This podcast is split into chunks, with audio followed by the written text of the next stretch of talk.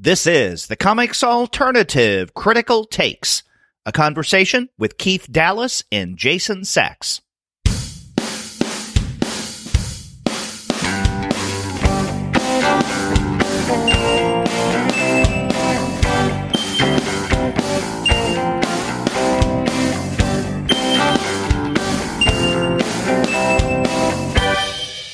Hello and welcome to another episode of the Comics Alternative Critical Takes. I'm Derek, and on this episode I talk with Keith Dallas and Jason Sacks about their latest volume in the TwoMorrows Publishing series, American Comic Book Chronicles. But before we get to that conversation, I want to let all of you know that this episode of the Comics Alternative Critical Takes is brought to you by the great folks at Discount Comic Book Service. Go to their website, d c b service dot com, for all of your comics pre-ordering needs. There, you're going to find all D C, Marvel, Image, and Dark Horse titles at forty percent off the cover price if you pre-order. For all of the other publishers, you'll find that those discounts will be anywhere from twenty to thirty-five percent off the cover price, and every single month you're going to find some incredible specials. Sometimes those specials could be as much as forty-five percent off the cover price. Sometimes fifty percent off cover, but every now and again you can find discounts that are even more impressive than that. And if you go to D C B Service right now, you'll find Keith and Jason's latest work, American Comic Book Chronicles: The nineteen nineties, for twenty-five percent off the cover price. And while you're at it, you can get similar discounts on other volumes within the American Comic Book Chronicles series, including ones covering the nineteen fifties, the nineteen seventies, and both volumes focusing on the nineteen sixties. All of this just goes to show that you can't beat the prices at Discount Comic Book Service. Go to d c b service dot com right now for all of your comics pre-ordering needs. And after you do get your titles there, please be sure to send them an email and tell them that the two guys with P H Ds sent you. On this, our second show in the new Critical Take series, I have back on the podcast Keith Dallas, co-author of the new book, American Comic Book Chronicles: The nineteen nineties. Listeners might remember that I talked with Keith, along with John Wells, back last summer when their book, Comic Book Implosion, was released by TwoMorrows Publishing. In fact, that was our very first Critical Takes episode. This time around, Keith is joined by Jason Sacks, another comic scholar and historian who has worked on other texts within the American Comic Book Chronicles series.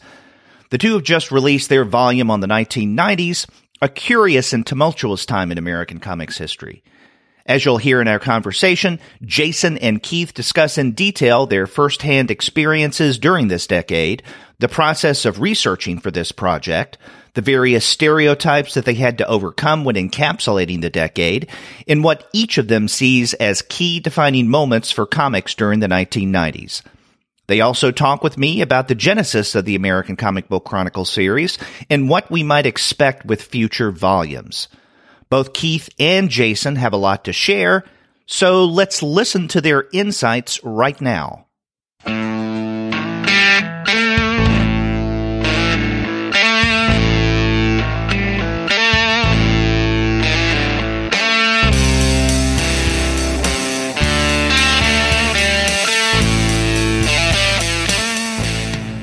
I'm pleased to have on the Comics Alternative Keith Dallas and Jason Sacks. They have a new book out from TwoMorrows Publishing, American Comic Book Chronicles: The nineteen nineties. Guys, welcome to the show. Thanks for having us, Derek. Thank you, Derek. Mm-hmm. And and Keith, uh, I'm having you back because if our listeners recall, I had you and John Wells on back in the summer of now last year. And by the way, Happy New Year to both of yes, you. Yes, you too. Happy New Year. Uh, but I had uh, Keith, you, and John on the show back in the summer of twenty eighteen to talk about your D C Comics Implosion book. And that was a really fun conversation. And we were talking at the time about having you and Jason on the show when the American Comic Book Chronicle nineteen nineties book was released. And this just came out in December of last year. That's right. And I want to talk with the two of you primarily about this new book, uh, the nineteen nineties volume. But but before that, I, I think it may be useful to talk about the American Comic Book Chronicles series as a whole. Uh, maybe introduce it to some of our listeners who may not have picked up a volume, uh, which they should. Uh, I, I absolutely love that series. Uh, and, and talk a little bit about its genesis and the work that the two of you have done with not only the nineteen nineties volume, but previous volumes. Sure. Um, and, and thanks for the compliment. Uh, so American Comic Book Chronicles is a, is a decade-by-decade look at comic book history. Uh, we start, there's actually going to be uh, essentially like a nineteen thirties volume. So we go from the nineteen thirties all the way through the nineteen nineties uh, with, you know, each volume uh, goes year by year through a decade, uh, with the nineteen forties and the nineteen sixties actually split between two volumes.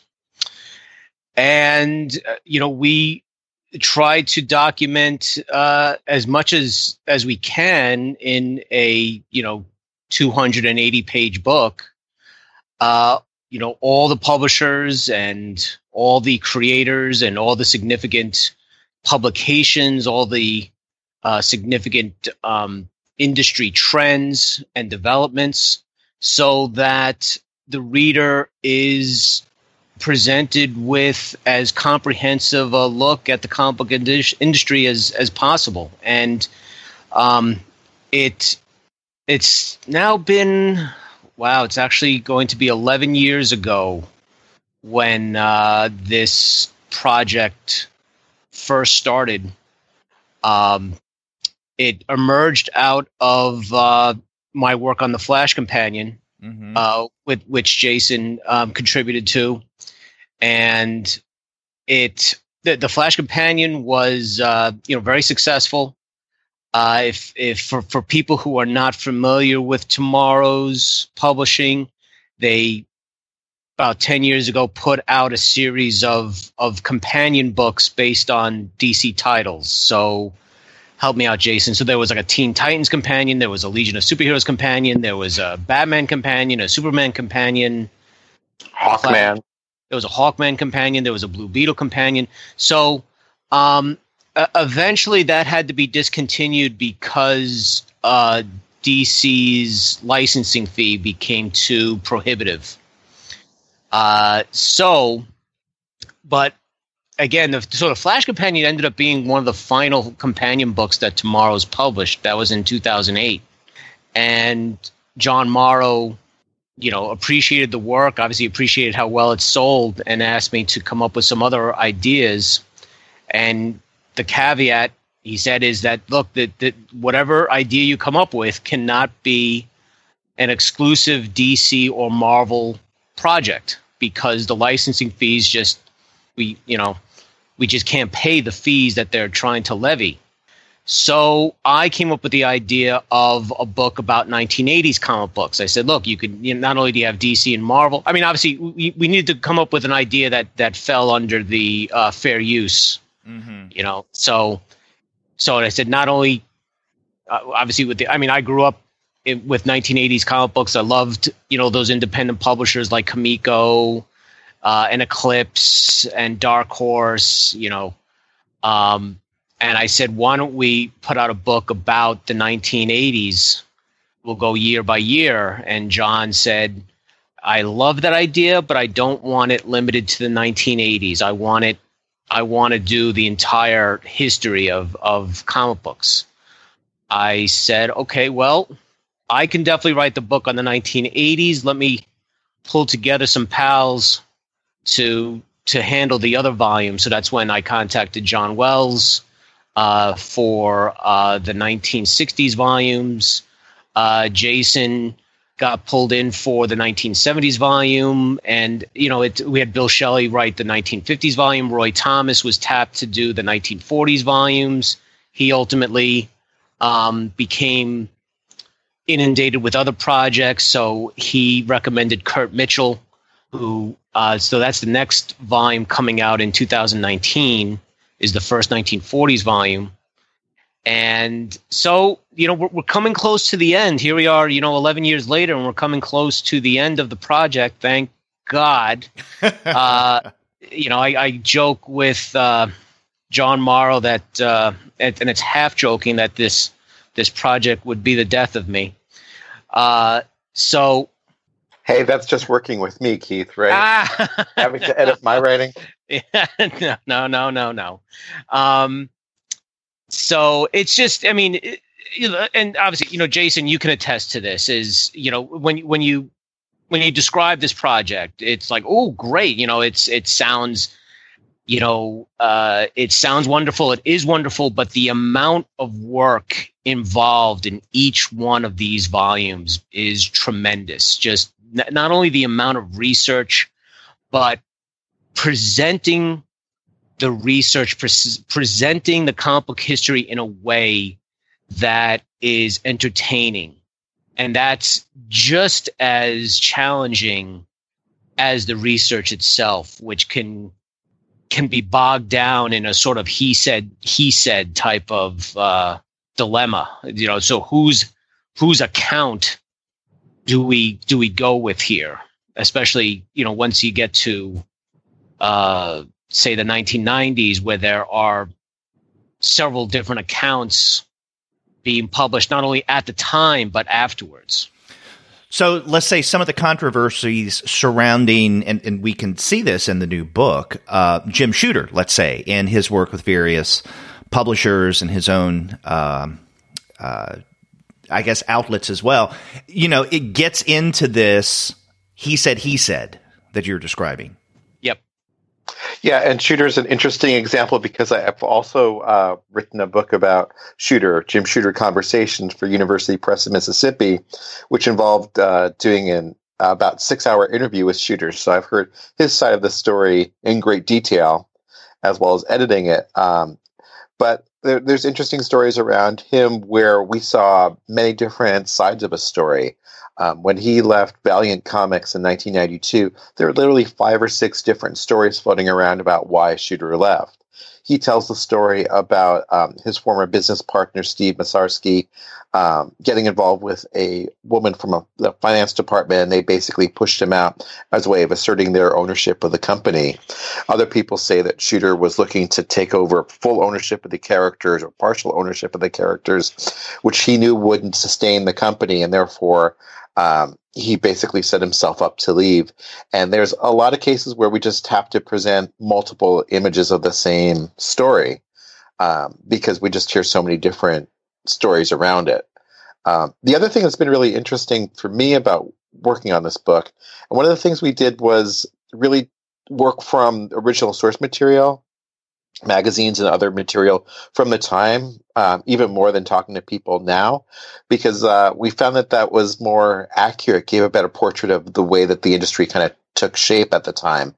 And so like in nineteen ninety-one, ninety-two, when Image Comics was being created, um, of course, now thirty years on, we all see this, a lot of the hype around it is around this kind of being a preordained thing that Image would strike a blow for creator ownership in the industry. At the time, though, it was a bunch of guys in their twenties who kind of just wanted to have a chance to make more money from their properties and really be more free with things. And so it's kind of fun to go back and see kind of the loose, looseness around the creation of Image that's um, kind of been swept under the, not swept under the rug, but definitely downplayed since then. And um, I just find that kind of thing just a lot of fun because it, it pulls out the idea that these are just a bunch of guys improvising in their lives. And from that standpoint, like, it makes, makes them a lot more relatable. You know, I, I, I find the the parts of this new book on the nineteen nineties as it relates to, to Image and its history quite fascinating, along with the space that you devote to Vertigo. And, and I want to come back to that later on in our conversation. But but looking at the series of, as a whole, the American Comic Book Chronicles. Now, now, Keith, you had mentioned that you're about to wrap up. So we will see later this year, I guess maybe around summer is what I saw on the Tomorrow's website, that the first nineteen forties book that Mitchell and Thomas are doing, nineteen forty to nineteen forty-four, that's going to be coming out. And then there's going to be a nineteen forty-five to nineteen forty-nine that will uh, – you have any idea when that one Maybe probably early, early twenty twenty. Probably okay. Early twenty twenty. Okay. And then you had also mentioned that there's going to be a, a nineteen thirties volume. Yep. So that um, Bob Hughes uh, wrote that, and we've John and I have been, you know, going back and forth on how to release that. Um, his initial idea was to come out with like a slipcase for the entire series. Oh, and wow. include, yeah, include the nineteen thirty volume with the slipcase. Uh, that ultimately became impractical from a shipping standpoint, just trying to ship out all of these slipcases. And so we're now consider, and he and his concern is, um, and, and this isn't just a concern with um, the nineteen thirties volume, but it, it, with tomorrow's books in general, um, is that the pre-orders on a nineteen thirties volume would not be high enough to um, justify the cost of a print run. Because as you can imagine, I mean, and Derek, you have a hard copy of the of the nineteen nineties volume, yes, mm-hmm. or you only have a digital? Okay, so yeah. you know these are these are hardcover, full color. Um, like coffee table type of books. These are really expensive to print, and John has to sort of, you know, outlay a lot of money, uh, and then wait a bunch of months before recovering the cost of that print run. So his concern is, uh, you know, what type of print run would a nineteen thirties volume? Uh, excuse me, what type of pre-orders would a, would a nineteen thirties volume generate? So we are. Um, considering doing a Kickstarter campaign for the nineteen thirties volume, which, oh, okay. um, yeah. And I think, cause I've, I've been trying to get him, uh, get John Morrow into Kickstarter campaigns, because there are projects that I know he, he, he wants to green light, but he's got qualms about them. And again, this is outside, even outside of American Comic Book Chronicles. And I said, look, Kickstarter is like the sort of the perfect testing ground to see if there's interest.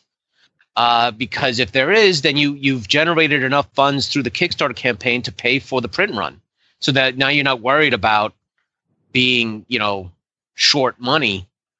Uh, and if the Kickstarter campaign doesn't succeed, okay, they, well, there you go. Then you know, you know, that you don't, you know, not to go ahead with the project. You know, you've just saved yourself money by by not greenlighting a project that uh, potentially doesn't break a profit.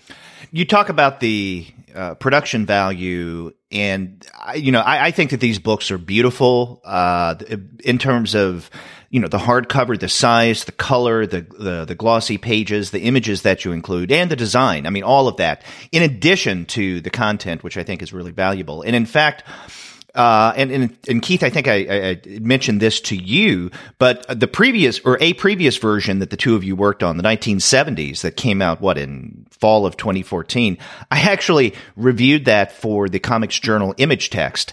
And one of the things I pointed out was, in addition to the content and what you get from that, it, it is just a beautiful book. Well, thank you. So, yeah, I, I really appreciate the the work that all of you and uh, Tomorrow's puts into this series. I'm wondering, is might there be a volume of the first decade of the two thousands? Any plans? I mean, I, I yeah, Jason's laughing because he knows what I'm about to say next. I, Derek, I just told you that this series is is going to send me to an early grave, and now you want to extend it by a decade. Well, I like the series. What do you expect? uh, no, I, and I, I appreciate that desire. It's okay. The first decade of the twenty-first century becomes an, a distinct challenge. In the sense that, I mean, not not just not only just from uh, okay, are we starting to move away from, because Tomorrow's Publishing has a has a pretty um, set um, uh, fan base that seems mostly rooted in, you know, sixties, seventies, and eighties books, right? Even I mean, John Morrow, I think I've told you this, Jason, that that John Morrow had had some serious qualms about the nineteen nineties volume, that he was. He was sort of crossing his fingers that we that that, that the book would would get the pre-orders. He he, he really thought that uh, the pre-orders for the nineteen ninety volume were going to be significantly lower than they were on the sixties, seventies, and eighties volume. And thankfully, uh, that proved not to be the case, that the, the pre-orders actually were at the same levels as the other volumes, which um, I guess is a, a testament to, you know, people. Um, Because, right, Jason, we've seen online, Jason, that, you know, there, there are certain people that they don't just buy one volume. They may not buy every single volume, but they'll buy more than one volume, right? Is that, Jason, the... Uh... Well, they look so great on a bookshelf together. As you said, they all have such beautiful production values that uh, I found myself, like, I was not very interested in the nineteen fifties uh, era. But as soon as I started reading the book, I just fell in love with it. I couldn't put the book down because it's... It, it's just a great overview of the decade. Um, and so, yeah, I think people do love to buy multiple volumes of it. Yeah. So that's, so, okay. So John's got a, John Morrow's got a way out, like, okay, well, would, even though the tomorrow's, the typical tomorrow's publishing consumer really isn't interested in twenty-first century comic books, would they buy a volume on twenty-first century comic books because they've bought all these other volumes? So that's concern number one. Concern number two, and, and Jason and I have, have spoken about this, Derek, is when you think about how comic book history is chronicled over the decades. So in the nineteen sixties, you have a plethora of fanzines, right?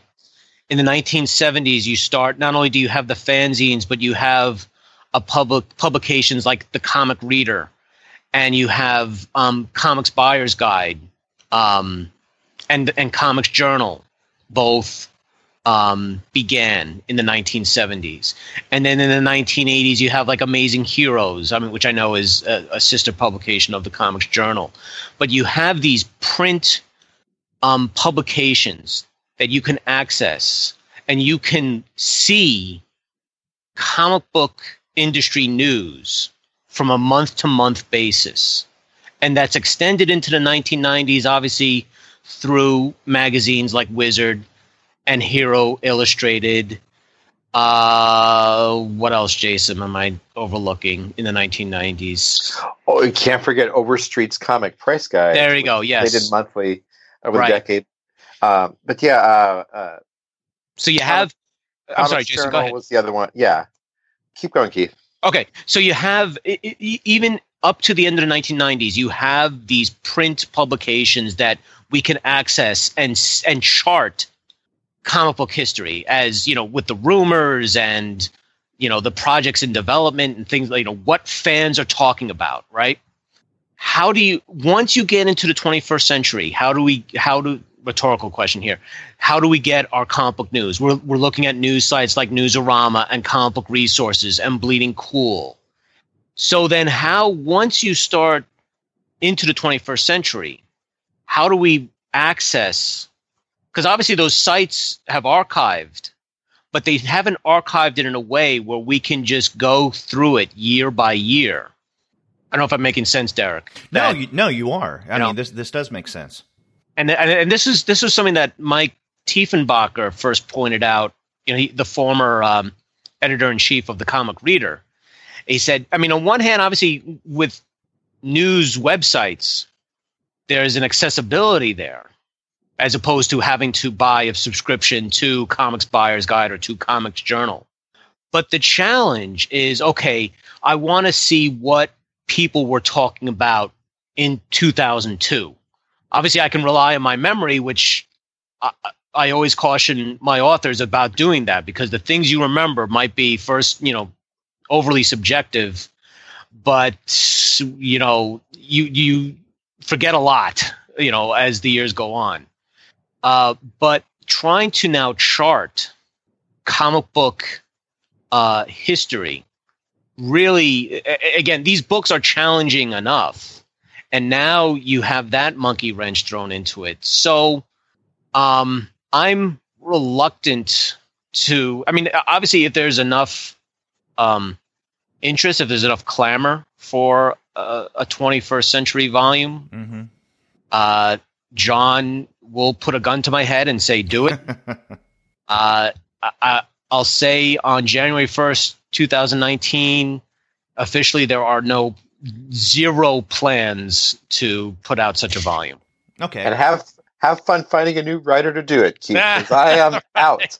After four years of my life spending, spent on this book, um, I want to move on to other things in my life. It was an amazing uh, accomplishment, and I'm proud to have done it. But, man, I don't want to step into the twenty to two thousands and the complexity of all that. It's going to be wild. So you're saying that the nineteen nineties volume was at least four years in the making? Yep. Yeah, it was. Um, I pitched it to Keith uh, actually right after he finished the nineteen seventies volume. Um, so that's on the floor uh, of San Diego Comic-Con. Right. He approached he approached me and John because we had we had someone who was attached. Uh, I don't want to I don't want to mention his name, um, but a, a very good author. But ultimately, he he um, he bowed out just because he he just did not have the time uh, to put into the research. And so this was yes summer of two thousand fourteen, and we had no one attached. And John and I were at the TwoMorrows booth at the San Diego Comic-Con, and we're doing, you know, I forget if that exact moment we were discussing it, but I know it was something that we were discussing about mm-hmm. trying to figure out what to do with the nineteen nineties volume. And here comes Jason, says, you know what, guys, if, uh, if, uh, you know, I'll, uh, I'll throw my hat into the ring if, if you've, you know, if you feel like I can do it. And I said, let's do it. Hmm. So both of you were talking about some of the challenges that you faced, I guess, the, not only with the nineteen nineties book, but the series as a whole, depending on what period of time, what decade a particular volume covers. I, I'm curious if there has been a decade or a particular volume, because the nineteen sixties is divided into two different volumes. You're going to be doing the same with the nineteen forties. Right. Is there any particular volume or decade that you have found, Keith, as the editor of the series, particularly – I don't want to say difficult, but uh, challenging more so than the others? Yeah, I mean, they're all challenging for for different reasons. Um, oh, boy, that's an excellent question, Derek. Um, I'm trying to, you know, mm, uh, Jason can, Jason can, can, you know, I think will back me up on this, that the, the, the seventies volume um, – oh boy, Jason, how do I how do I phrase this? Uh, we inherited a bit of a mess, right? I guess is that is that the polite way to put it? Yeah, I think so. Yeah, and you know, uh, not to, and again, I'm I'm trying to uh, protect the guilty here without naming names. So you know, it, it the the project was started. It definitely was not up to snuff. It was definitely uh, the way it was started, and everyone sort of recognized it. And John Morrow basically said, look, you guys, uh, upon my recommendation, said, look, you guys got to start over. And and that's, you know, uh, uh, Jason, I forget if you contacted me or I contacted you. I think I think I reached out to you, Jason, if I yeah. remember correctly. Yeah, I just you said, did. Look, I, yeah. I, I can't do this by myself. I need...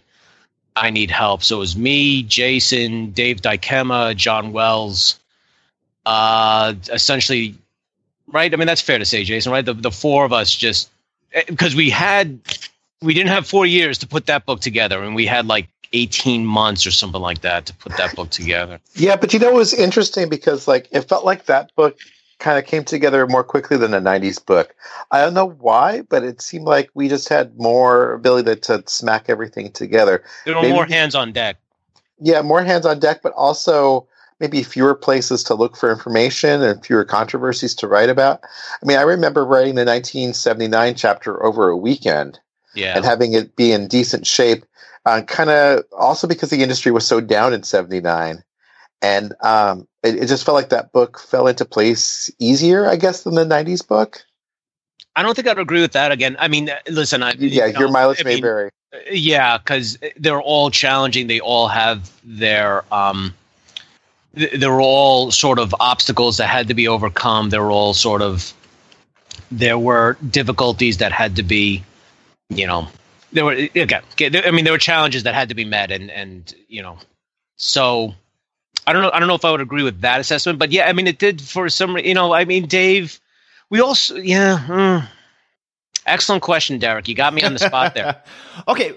Well, it maybe kind of along with this, and, and it kind of circles back to something that you said earlier, Keith, when you were talking about the genesis of this series, starting with the work that you were doing with Jason on the Flash Companion. Right. And, the, and John Morrow's decision to discontinue that series just because of uh, high cost of permissions, right? Right. Um, yeah.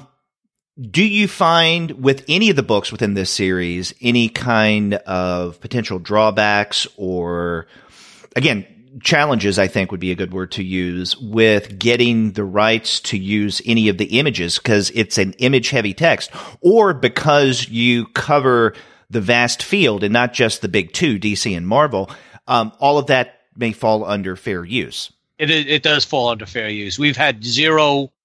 John Morrow has not conveyed to me any complaints from any publisher because I think they all realize that um, they don't have a leg to stand on, because it is truly, you know, a comprehensive.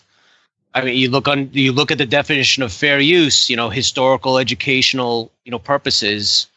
Um, we make sure the covers. If you look at the covers for all the volumes, there are no D C or Marvel publications featured. I mean, that that's. That was a decision that John Morrow made just to make sure that – because uh, that's what really D C and Marvel harp on. They want they, they want to make sure the covers cannot be misleading so that you're not trying to fool – quote-unquote fool the consumer into believing that you're selling a Marvel product or a D C product. But, but what you just said actually um, – okay, triggered – for me, a response to the previous question is um, the nineteen nineties becomes challenged, Derek, because now we have uh, two. So, so we before the nineteen nineties, we we had we put out five other volumes, and this project doesn't necessarily get easier with every volume. It it, it, it you could argue that it gets even more complicated and challenging because you have to, with every volume, you have to make sure it aligns in tone and approach to all the other previous volumes. So that, I mean, as an editor, I, that that became a, a, you know, a very pressing fixation, and that is was sort of the mess that Jason and I inherited with the nineteen seventies volume. Is that the way it was started just didn't align with the other volumes, and we had to re- we had to reset it to make sure that it's that it's reads like. Obviously, there's going to be some differences in the writing style of Bill Schelly and the writing style of John Wells and the writing style of Jason Sacks, but they all have the same approach to the project, if I'm making sense. Yeah, and one of the things I've noticed in reading all of the w- works, the volumes that have come out so far, is they're consistent in the way that you lay out the information. And, and for listeners who may not be familiar with this series, again, I strongly recommend that you, you check it out and pick up these volumes. But with each chapter, we have a particular year, and on that particular year, you start off with maybe a broader oversight of what may define that particular year, nineteen sixty-five, nineteen eighty-four, what have you. And then you have the a timeline, a two-page spread, which I really enjoy, uh, every chapter's timeline, where you chart visually not only major events from that particular year in terms of comics and comics culture, but also other cultural moments, whether it be pop culture, uh, politics, or what have you, in order to set everything into context.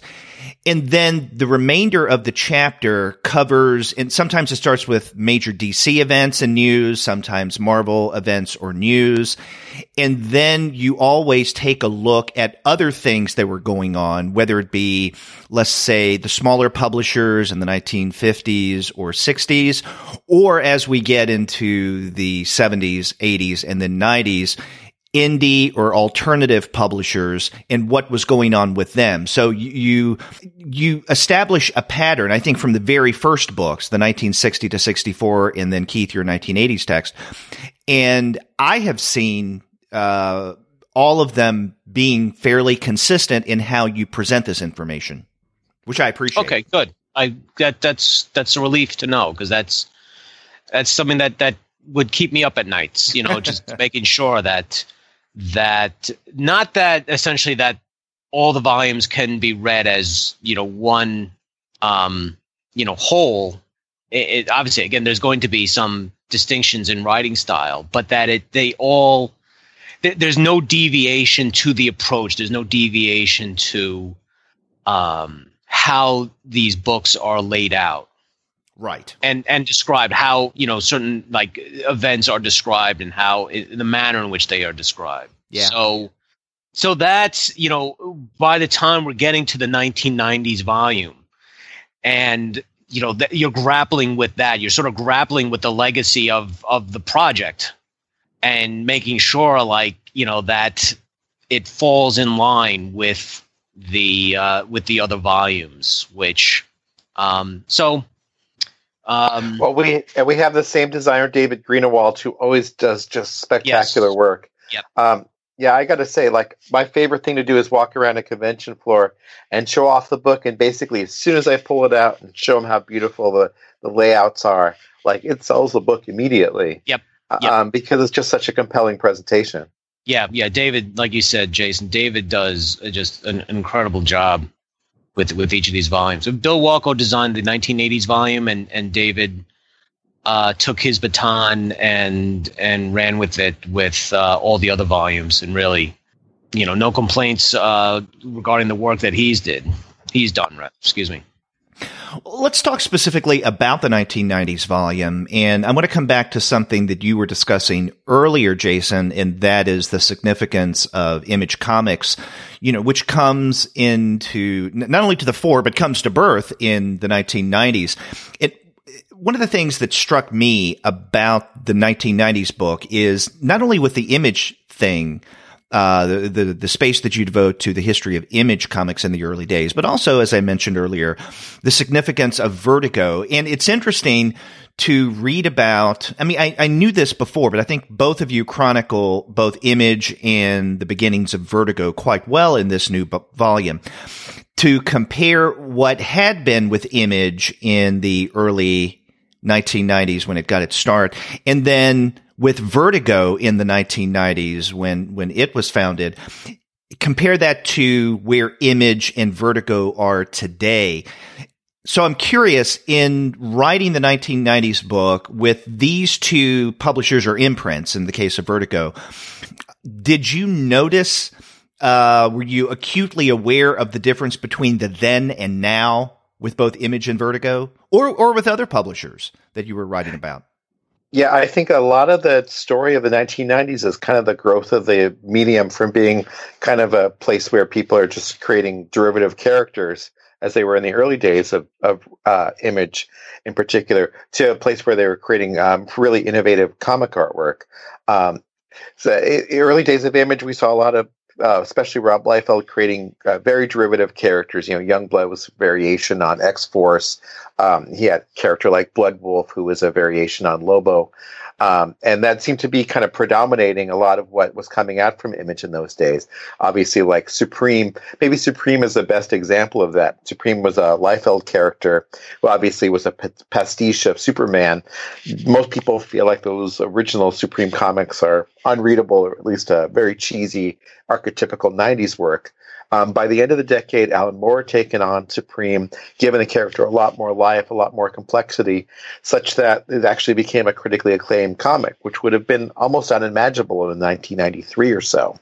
And it, there's a lot of that that happened um, in the industry um, by ninety-nine, um, in part because um, people had gotten humbled by the crash of the industry.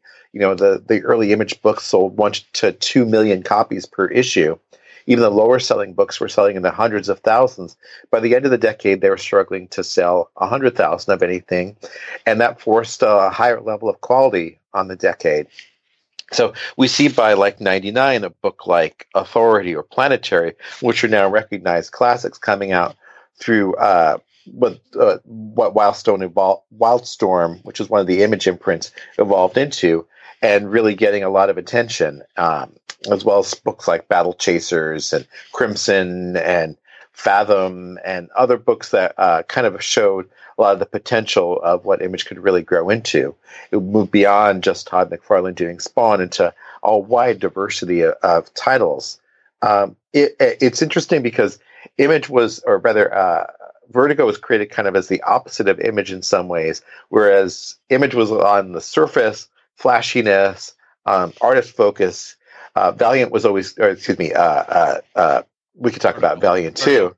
Yeah, Vertigo. Uh, Valiant is an interesting contrast as well, but uh, yeah, Vertigo was created to be a kind of writer-driven uh, place.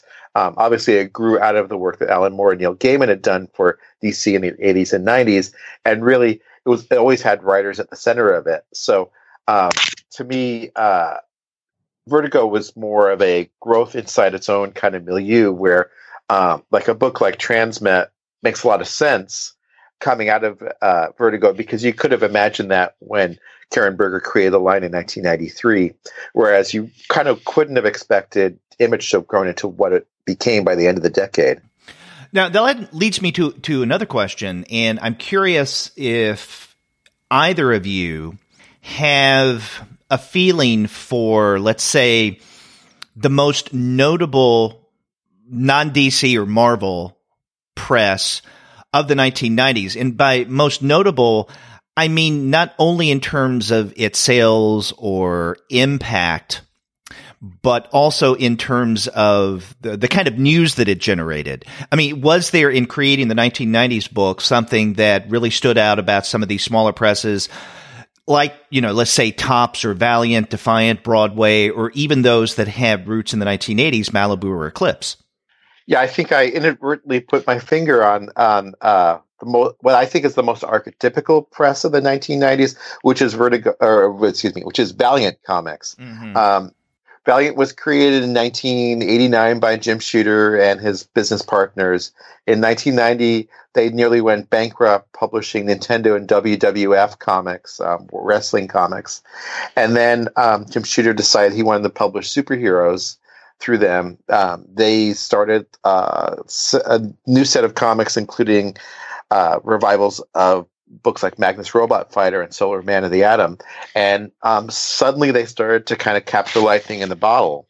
And so just at the time that the industry was really starting to grow like crazy, um, they were hyped by Wizard magazine, produced interesting comics, and became this big company for a short period of time.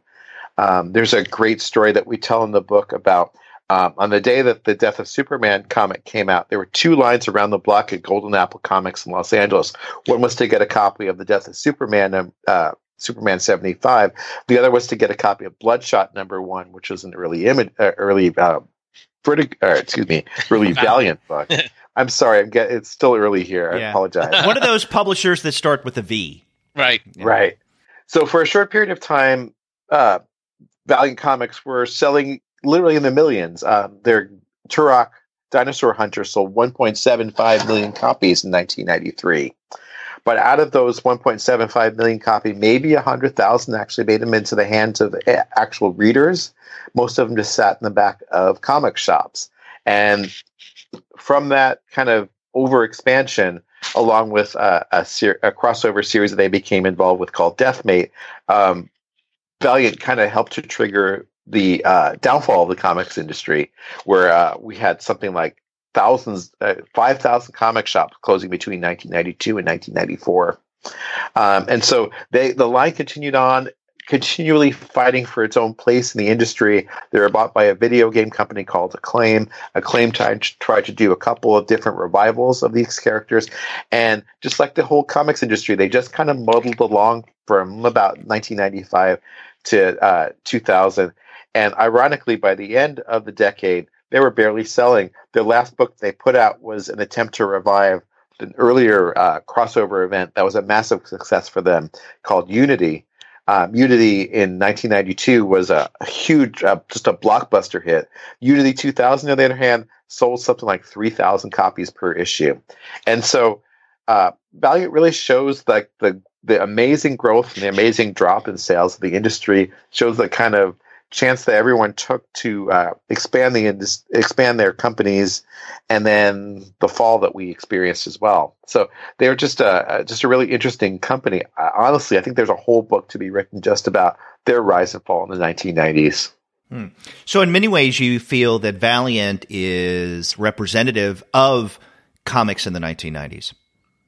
Yeah, absolutely. Absolutely. The only thing that makes them not representative is that they did focus on story rather than artwork. I mean, Image Comics, especially in the early days, was was uh, especially well named because it was all about the image, all about the slickness, all about uh, Rob Liefeld not drawing feet. Um, uh, one of the interesting things is going back to reading uh, these comics again. Uh, the early Valiant comics are actually really very good cl- classic comic book storytelling. A lot of that is the influence of Jim Shooter, who is uh, another just fascinating character from the decade, um, where like the, the Unity crossover, for example, which spanned all twelve of uh, Vertigo's uh, Valiant's books, damn, um, had uh, introduced important changes to the characters, really changed the, the line in a lot of ways. And uh, was a real kind of go for broke kind of way of creating a new world outside your window. And so like their images really, or their ambitions really paid off in a way that um, I don't think any other publisher's ambitions paid off at the time. Um, and some of their books, uh, I, I became a big fan of a, their book Rye, um, because it's just this amazingly kind of dark sci-fi story about a future Japan that kind of has seen better days. And I just think they were kind of brave in that they tried to do very different things. You know, as as you're talking, Jason, I can't help but think of the way that you guys begin this nineteen nineties volume in your introduction, where you cite the uh, Chinese proverb, "May you live in interesting times," and you point out that that can be both a blessing and a curse, and then you apply it to what was going on in the nineteen nineties. I don't know. As I was reading that, I was also thinking about the opening of Dickens's Tale of Two Cities. It was the best of times. It was the worst of times. Because on the one hand, we have something like Valiant that you were describing. And for me in particular, Vertigo, I absolutely love uh, through, throughout, throughout its history, in fact, um, even, even into today. And so that's the best of times. But in many ways, the nineteen nineties saw, if if not the creation, then the solidifying of certain aspects of comic culture that really gets on my nerves. Uh, and, you know, Jason, you were touching on some of those. The emphasis on slickness and image over story content as, let's say, embodied in what we saw going on in the early days of Image. Um, also, the reliance on gimmicks, like the embossing, uh, the cover design, the, the the multiple covers. Nothing gets on my nerves more in terms of comics today, especially, than certain publishers relying on multiple covers in order to to generate sales. And I, I, I don't have anything against different covers. It's just when that is overemphasized, it becomes almost ridiculous.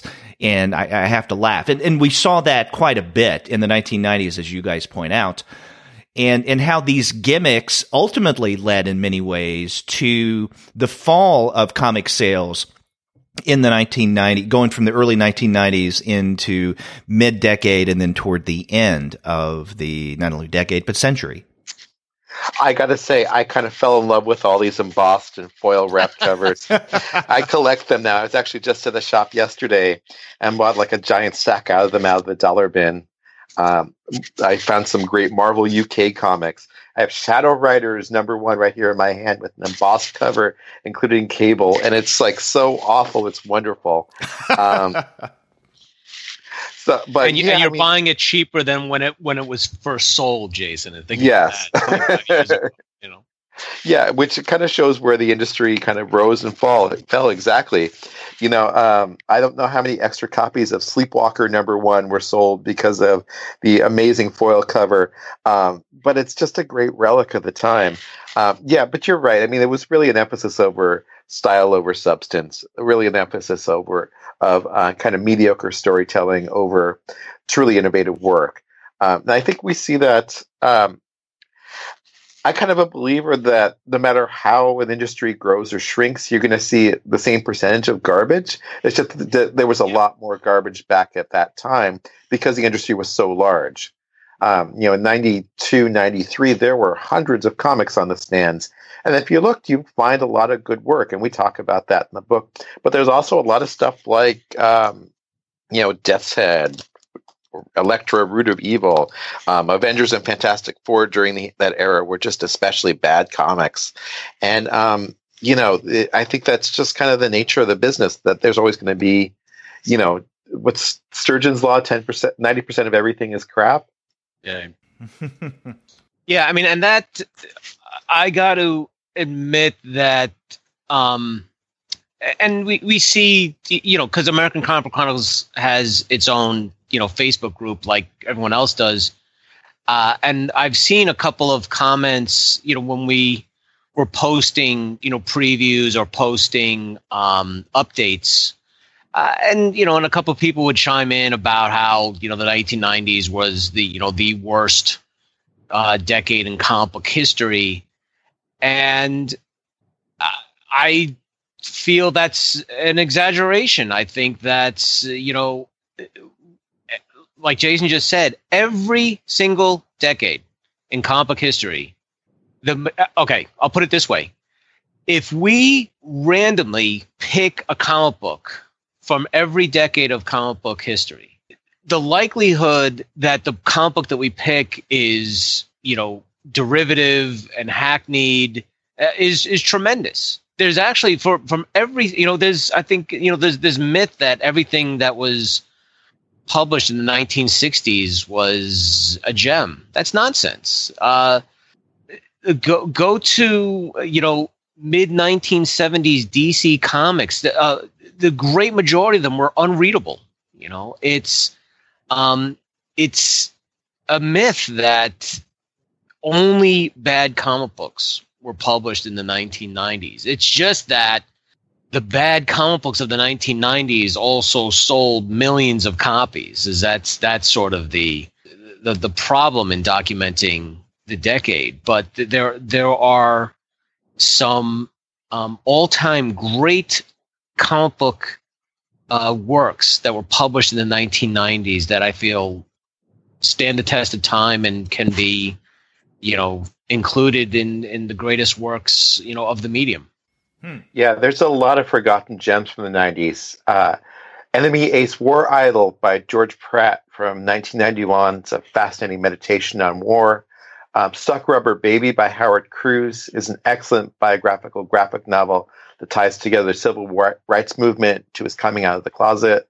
Um, City of Glass by David Mazzucchelli and Paul Karazik is a brilliant, amazingly interesting graphic novel experience.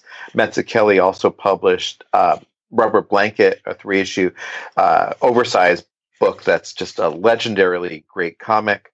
Um, as oh. far as mainstream comic, yeah, but go ahead. About, I mean, think, I mean, just you know, just Bone itself. I mean, think about the, right. the timelessness of Bone. I think that's so. People will look at, say, Um, They'll they'll say, okay, the nineteen eighties, Alan Moore's Watchmen, and they'll compare it to Rob Liefeld's Youngblood. I'm like, well, that's a stupid, that's a that's a ridiculous comparison. Like, well, why don't you compare Watchmen to like what what um, Jason mentioned earlier, like to some of Warren Ellis's works in the late nineteen nineties? I mean, well, that's Robinson's the Golden Age. Some right, Robinson's you know? the Golden Age. So Starman. Mm-hmm. Right, Kirk Music's uh, and Alec Ross's um, uh, Marvels. I mean, that's you. You know, you don't.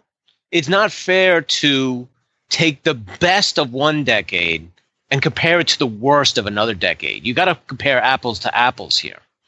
Yeah, I could go on and on. Uh, pre-Unity Valiant Comics, as I mentioned, are super solid superhero stories. Um, Kurt Busiek and Sean Chen's Iron Man from ninety-eight ninety-nine crosses Tony Stark with James Bond. That's super fun. Busiek's Untold Spider- Tales of Spider-Man is a treat. Um, Jim Shooter's Broadway comics are a lot of fun. Um, he has a uh, series called Fatale that's really uh, worth finding out of the quarter bins. It's just a really uh, amazingly amazing kind of clever story. Um, the Amalgam comics from ninety-six ninety-seven are offbeat treats. Um, Peter David's nineties Supergirl series is underrated. Um, Batman No Man's Land, um, the nineteen ninety-nine crossover, it really stands up well. And then there are indies, indie books like Strangers in Paradise, um, Squat. Uh, Swan, Scud the Disposable Assassin, Through the Habit Trails, Jar of Fools, Castle Waiting, Age of Bronze. Uh, it just goes on and on. There's a lot of great comics from that era. Um, Peter Baggs' Hate, Love and Rockets continued. There's just a lot of great material um, that that is worth seeking out. You know, both of you are mentioning quite a variety of titles that we could categorize as alternative or indie, uh, small press, you know, like Hate and Stuck Rubber Baby. And it struck me in reading this nineteen nineties volume that I think when a lot of people think of alternatives to the mainstream, or at least I do, uh, the nineteen eighties immediately come to mind, right? And so we have those that in some ways kind of inherited what was going on in the sixties and seventies with the underground movement. And so you have in the nineteen eighties something like, I mean, obviously a Mouse, you have Raw, but uh, maybe even more important, you have Love and Rockets, right, that that got its right. start in the early nineteen eighties. But when you think about it, in the nineteen nineties, there are, I guess, many defining titles like Peter Baggs' Hate or Daniel Klaus's Eight Ball, um, you know, the, the beginnings of, of, of Jimmy Corrigan and, and, and all of that, in addition to, let's say, you know, City of Glass that you've mentioned or Stuck Rubber Baby and, and, and work by Harvey Pekar. So it, it just, I find interesting that the nineteen nineties in terms of indie or alternative comics seems to pack maybe even more of a punch than the nineteen eighties. And I'm wondering if you guys felt that in, in doing the nineteen nineties book.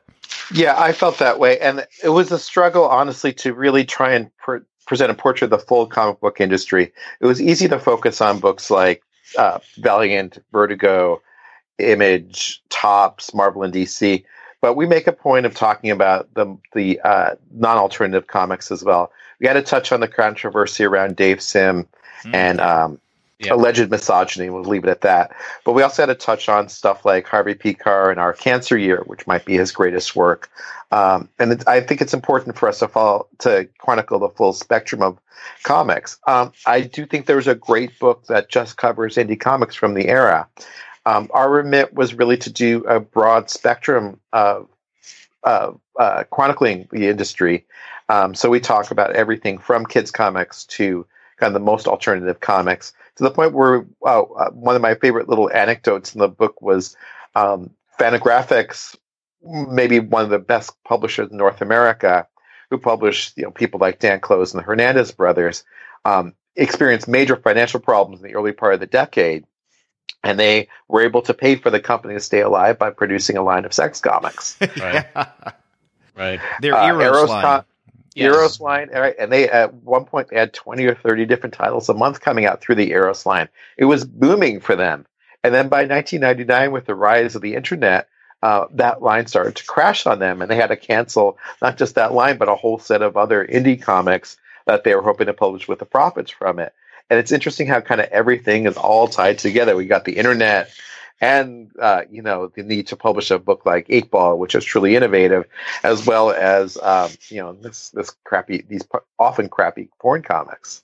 One of the things that, as you were pointing out, that you do cover, not only in the nineteen nineties book, but, you know, in all of them in the series, are the various mainstream events, crossovers and tie-ins and what have you that defined each particular year. Uh, now, I'm wondering, as the two of you were working on the nineteen nineties book, if there were one or two D C or Marvel events that you felt we're defining in terms of what the nineties were about, or were really notable to you for its time? And I, and I know that there's a lot to choose from there. I like how we both, neither one of us tries to touch that one. Yeah, like, uh, Keith, do you have something? No, um... uh, I guess D C versus Marvel. Um, yeah. That, that, um, I think that can sort of, you can point to that as an encapsulation of the decade. Yeah, I think that's a great choice because it, it encapsulates a decade in a few ways. Um, one is that um, it was an attempt to try and revive the industry at a point that it was really dying. Um, by nineteen ninety-six, when that came out, uh, industry sales had just basically fallen off a cliff, and it was an attempt to try and grab uh, readership desperately. Um, by mid, by January ninety-six, uh, cumulative industry sales were about thirteen million, whereas at their peak they were forty-eight million. So it was less than, it was about twenty-five percent of what industry sales were at the peak. And so they hoped to grab people into comic shop by ha- finally telling people, showing people who would win a battle between Captain America and Batman, or Wolverine and Lobo. Um, and um, Marvel and D C both just blew that story so badly. Uh, it just engendered more anger at the companies. Um, there was this great story, uh, not great in the comic, but great background story about the battle between Wolverine and Lobo, which uh, I think Peter David was was asked to write. You can correct me if I'm wrong, Keith. I think but it was the, Ron Mars actually wrote that okay. issue, yeah. Yeah, and uh, they didn't know how to, to... So first of all, fans were able to, to uh, at that point, I think, just write in with their votes. Um, for who the, who would win a battle. So, you know, they were able to vote between Storm and Wonder Woman, or Superman and Thor. Um, uh, Superman, and the, Hulk. Superman and Hulk. Superman and Hulk. But yeah. the... Uh, well, why don't you finish the story? You told it the other day. Oh, I okay. Told it. so, um, yeah. So, I mean, obviously the, the, the writers are beholden to the the fan vote. Again, I mean, the, the, the five matchups that the fans... voted on: Batman versus Captain America, Hulk versus Superman, Superboy versus Spider-Man, Wolverine versus Lobo, and Wonder Woman versus Storm. So however the vote went, the writers essentially had to honor. And uh, I mean, I, I you know, Ron and I, Ron Mars and I are actually pretty good friends. And I forget if I ever asked him, because if you go back to the issue and the battle between Lobo and Wolverine, it of course happens in a bar, but the two square off and then jump behind a bar, and then Wolverine emerges, and that's it. That's the battle. So the the, the whole the whole battle essentially occurs off camera. And I can imagine Ron just sort of throwing up his hands and just being like, I, I mean, I don't know how to, you know, write this battle. And just maybe that, I mean, that becomes the joke of it, that they have a battle and you don't even see it. I'm sure the fans, many fans probably didn't appreciate that type of presentation, but you know, it's, uh, I, I mean, I, I don't envy Peter David and Ron Mars having to write this story, 'cause it just is such a blatant gimmick, which makes it, again, I think, a perfect encapsulation of, of the nineteen nineties, hmm. at least ma- of, of mainstream comics. Yeah. Perfect encapsulation. Yeah. And, and I want to ask more about what but both of you have touched on, and that is the declining sales as we get into the nineteen nineties, and how in many ways that's the result not only of some of the shenanigans that the publishers were engaged in, uh, but also in terms of distribution as well. And yeah. I, I know that in nineteen ninety-five, you have, and in fact, you even titled the chapter of nineteen ninety-five uh, by calling it the Exclusivity Wars. And so I'm wondering if you could speak to how all of that contributed to the decline of sales in the nineteen nineties. I think that that is the most important story of the decade. And I'm going to pass the baton off to Jason with that, that, that just chronicling the uh, distribution war and what emerged from that. That is what, I mean, I, I think this is where a lot of sort of comic book fans get the decade wrong, is they'll look at the mediocre comic books and they say, this is what destroyed the industry. No, th- that's not what destroyed the industry. What destroyed the industry was Marvel's decision to go exclusively with Heroes World. And Jason, I'll let you either agree or disagree with that. Well, I so by ninety-five, there were four thousand two hundred comic stores in America. Um, by in nineteen ninety-two, there were about ten thousand. So the uh, number of comic stores in the country were already cut in half um, by nineteen ninety-five. Uh, now, that's a bit of a distortion. There's a lot of stores that didn't only sell comics or sold comics as a small part of their business. But if we take the idea that the industry was already half the size it was just three years before and continue from there, then it shows that uh, comics were in trouble. That was made much worse when uh, Marvel decided to buy a company called Heroes World and triggered the uh, exclusivity wars.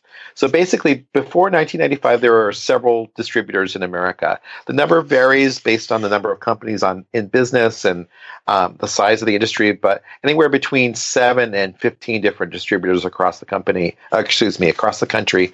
And generally, they were um, regional distributors. There are two major national distributors, Heroes World and Capital City Distribution. Um, a major East Coast distributor named Heroes World Um, was experiencing financial troubles in ninety-four and into ninety-five.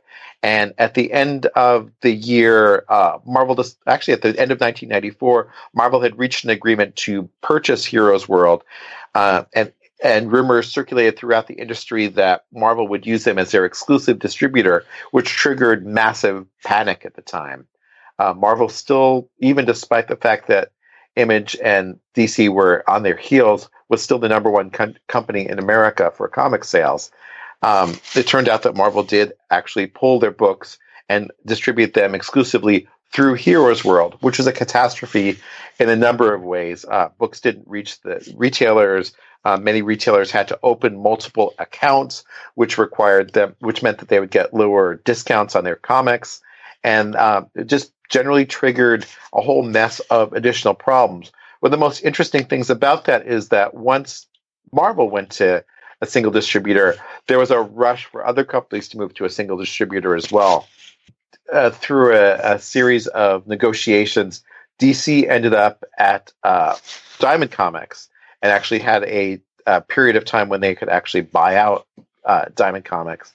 And that triggered a whole all, all the minor publishers as well to move to, to exclusive distribution through Diamond, which meant all the other co- distributors throughout the country completely collapsed, and that Marvel owned, or rather, uh, uh, Diamond owned the full set of distribution throughout the country, and really triggered the monopolistic system that we live in today. Uh, Marvel's move to Heroes World was a complete failure. Um, it took them about six months to be able to build up enough experience at the business to be able to handle the size of the industry, and then uh, Marvel pulled the plug on Heroes World after about fifteen months, which basically meant that everyone at that point was only distributed through Diamond Comics, which meant they had monopolistic um, ability. The Department of Justice did actually investigate it, didn't find them to be a formal monopoly, which is fascinating.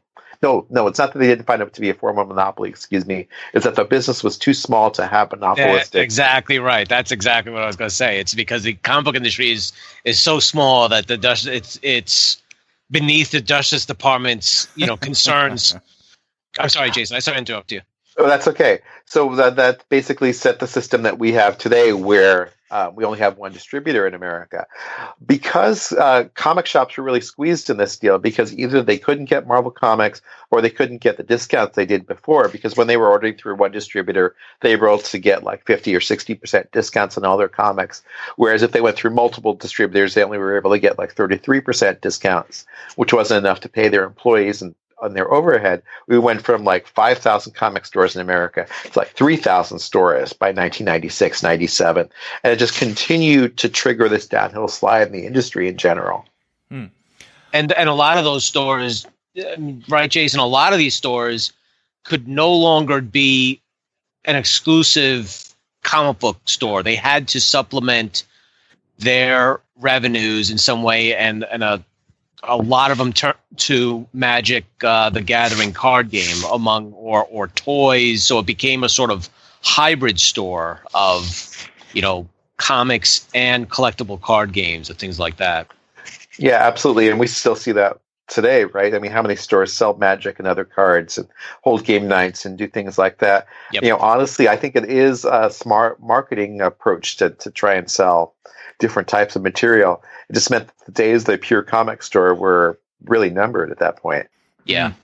It's interesting that you mentioned this, because I just thought of something that I guess my daughter uh, told me, not only just recently, but also she she was telling me this like a few years ago as well. And I, I had been living in Frisco, Texas, in the in the Dallas area, and, and in Frisco there was no comic shop until a few years ago, and one opened up, a place called Doc's Comics, and it's pretty cool.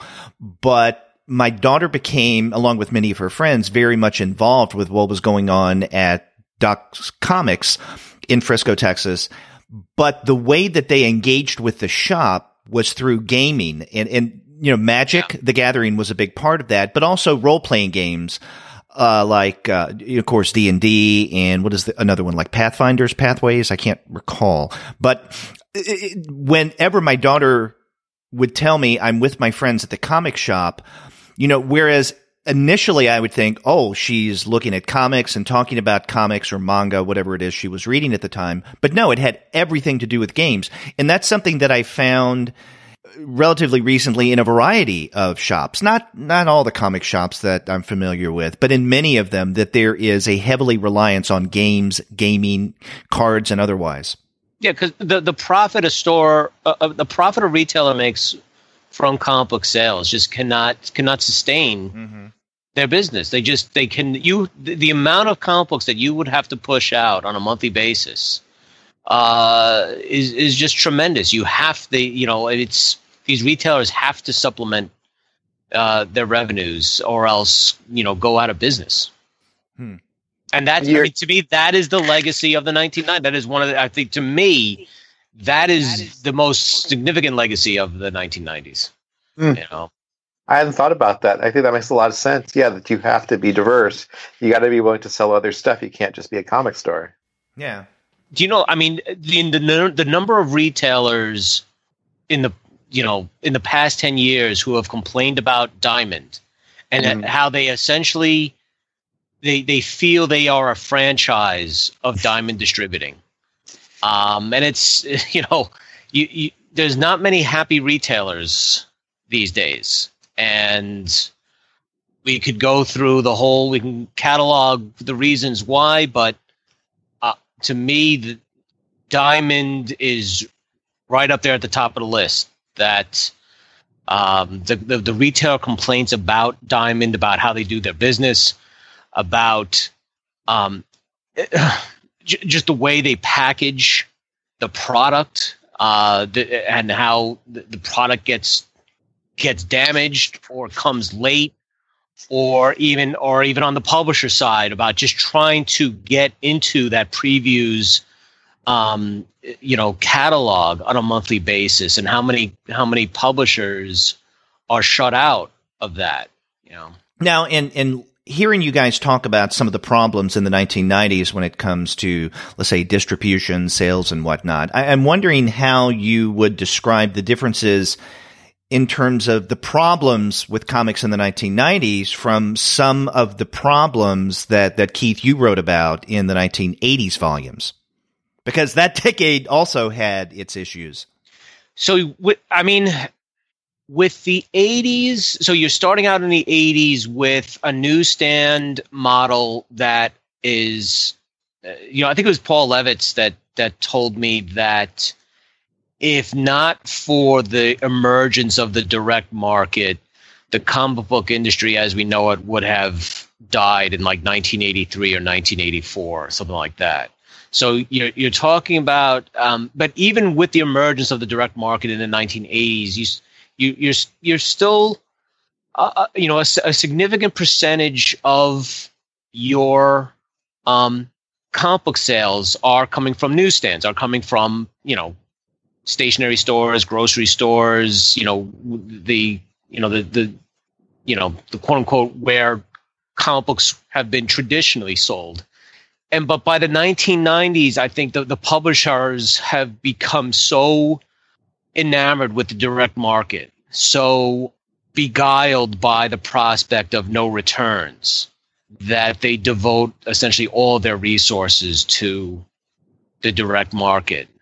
And and I don't blame them, because the newsstand, the newsstand uh, by the early eighties has proven that they could care less about comic books. So I don't blame comic book publishers from shifting their resources and energy to the direct market. But everything that we've just been describing for the past fifteen minutes proves when you when you are reliant on essentially one sort of system of distribution and you have no backup plan, uh, catastrophe is is inevitably the end result. So that that's how I would describe the difference between the eighties and nineties, is that even even though the story of the nineteen eighties, I, and I believe that the introduction to the nineteen eighties volume states this, that the story of the nineteen eighties is the emergence of the direct market, you still have a you know you still have a, a good portion of sales com, you know being directed through the newsstand, whereas th- by Uh, the early nineteen nineties, I think Marvel by the early nineteen nineties could care less about the newsstand. Now, there is there is another trend that's really important, too, that kind of emerged in the nineties, which is the birth of the trade paperback, though, which is the other thing that really helped lead the comic industry back to health. Um, because, uh, you know, the and Vertigo was really the, the uh, leader in this. People weren't able to pick up each individual issue of Sandman, so... Um, Karen Berger smartly started collecting them into graphic novels, and those started selling like crazy. And it became a new model that comic shops and mainstream um, book publishers could use to to really see um, the comics at, at uh, anywhere. And it's a place to kind of have this evergreen content that could build uh, a large audience and continually be something that people would want to read. And so um, that grew, grew into being something that became has now become all pervasive. Um, I think we really saw that begin in the nineteen nineties, particularly from Vertigo. Great point. And it's interesting that you should mention this, Jason, because I was just about to ask you guys. I mean, we had been talking about what I would consider kind of downer issues, right? You know, a dramatic drop in sales, distribution issues, the exclusivity wars. Uh, but I wanted to ask both of you what you consider kind of one of the biggest or most notable uplifting events or moments from the nineteen nineties that kind of carries into today. And Jason, from the way that you were discussing the trade paperback and its rise in the nineteen nineties, is, is would you consider that one of those uplifting, hopeful moments from the nineties that has really defined in many ways the way we consume and engage with comics today? Yeah, I think so. I mean, uh, you know, by the end of the decade, monthly comic sales were at uh, their absolute worst that they ever had been. Um, we began the decade in, ni- in January nineteen ninety with ten point six million units sold per month in the comic industry. By the end of the year, we were down to seven. Um, it peaked at forty-eight million. But in that seven, uh, not included in that seven, is the growth of the graphic novel, which is people coming back, you know, every six months to pick up a new volume of Sandman or uh, The Authority or whatever the series may be. And that really has helped to give everyone a base of health in the comic industry, where we know that uh, uh, that there's a lot of um, there's a good solid set of reading material that will uh, keep you involved and happy. Um, so that's one of the key trends. The other is that, um, to a great extent, Image Comics won kind of the, the the war, even though they lost some of the battles in terms of internal fighting and sales, because by the end of the decade, it just became accepted in the normal part of the way of looking at the industry that you kept your rights to your characters that you created. Uh, you know, uh, by by. nineteen ninety-nine, everyone knew that Warren Ellis was going to keep part of The Authority and Planetary, and he was going to be able to make a, a good living uh, by getting royalties from these characters. And that's something that really wasn't part of the industry at the early part of the decade. Uh, folks like McFarlane, Lee, and Liefeld really fought for that, and um, they achieved that goal. And I think that's a really important thing that we still see today. Um, obviously, we see it in something like Walking Dead, where Robert Kirkman's made a tremendous amount of money through his own intellectual property, as it should be. Um, and, and I think that he's living in the shadow of the work that the Image creators and the Image founders were able to provide for him. Well, as we round out our conversation, I, I want to ask the two of you, both collectively and individually, what you may be working on now or what we can look forward to in the future. Now, I know it's not uh, uh, two thousands volume of the American Comic Book Chronicles, but other than that, uh, what what might you guys have in the works? Do you, do you want to start? Uh, uh, I actually... Um Uh, Jim Beard and I actually finished a we finished scripting a, a Ghostbusters uh, one shot uh, that's going to be published by I D W um, in late April. Um, so excited to see that! Uh, I did because uh, uh, in two thousand nineteen that's the thirty-fifth anniversary of the premiere of the Ghostbusters movie. So oh my I D W god! Hard to has, believe, uh, man! I yeah. feel so old now. Wow. um. So I D W is, is celebrating that in a big way, and um, and Jim Beard and I, who who collaborated in two thousand ten on uh on our Ghostbusters one shot, they um, our editor contacted us to write um, a one shot of the Extreme Ghostbusters, which tied to the nineteen nineties. That was one of the uh, that was the follow up. That was the cartoon follow up to the real Ghostbusters. Uh, it only lasted one season. But it's actually a fun, a fun group of characters to uh, to write on. So I have that. Uh, we are the, the, again the, the first nineteen forties volume is fully written, and we're about to design it. And you know, other than that, I have a you know a couple of uh, creator-owned projects that I'm hoping to you know too soon to talk about, but hoping to to really get off the ground. Okay. Uh, so I, as I mentioned, I have Jim Shooter Conversations, which is already out through University Press of Mississippi. I'm working on two more books for them, one on Steve Gerber and the other on Don McGregor. The Gerber book is slated to be out, um, I think, July of this year, and the McGregor probably in December. And then I have a couple of the other projects I'm working on as well. Hmm. Okay. So we can look forward to those projects in the relatively near future, definitely in this coming year.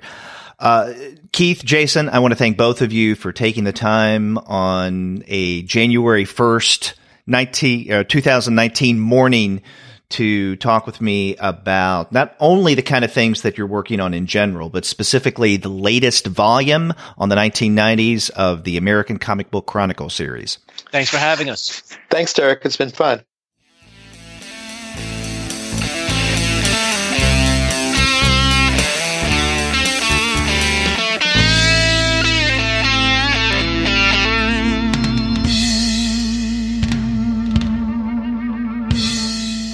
Thanks again to Keith Dallas and Jason Sacks for coming back on the Comics Alternative to discuss their new book, American Comic Book Chronicles, the nineteen nineties. It came out last month from TwoMorrows Publishing, and it's a must-read for any serious student of comics history. And if you want to find great prices on texts like this, then head on over to the website of our sponsor, Discount Comic Book Service. As I mentioned at the top of the show, if you go to D C B Service right now, you'll find great discounts on Keith and Jason's nineteen nineties volume, as well as other works in TwoMorrows American Comic Book Chronicles series. That's D C B service dot com. And after you do get your books there, get in touch with me and let me know what you thought about my interview with Jason Sacks and Keith Dallas. If you go to our website, comics alternative dot com, you'll find that you can leave us a voice message online via SpeakPipe. Or you can contact us the old-fashioned way by picking up your phone and dialing four one five three comics. That's four one five, three two six, six four two seven. You can also email us. We're two guys at comics alternative dot com. Or you can email me directly. I'm Derek at comics alternative dot com. And you can reach us all over social media. We have accounts on Twitter, Facebook, Tumblr, Instagram, Google plus, Goodreads, Pinterest, YouTube, Slack, and Discord. You can subscribe to the podcast through Apple Podcasts. You can stream us on Stitcher. You can also find us on Spotify, on TuneIn, on iHeartRadio, and on Google Podcasts. But you can find every single one of our podcast episodes, as well as the reviews and comics-related commentary that we post on our blog, simply by going to our website, comics alternative dot com. We have more content lined up in the days to come, so be sure to check back for those episodes. Until then, take care.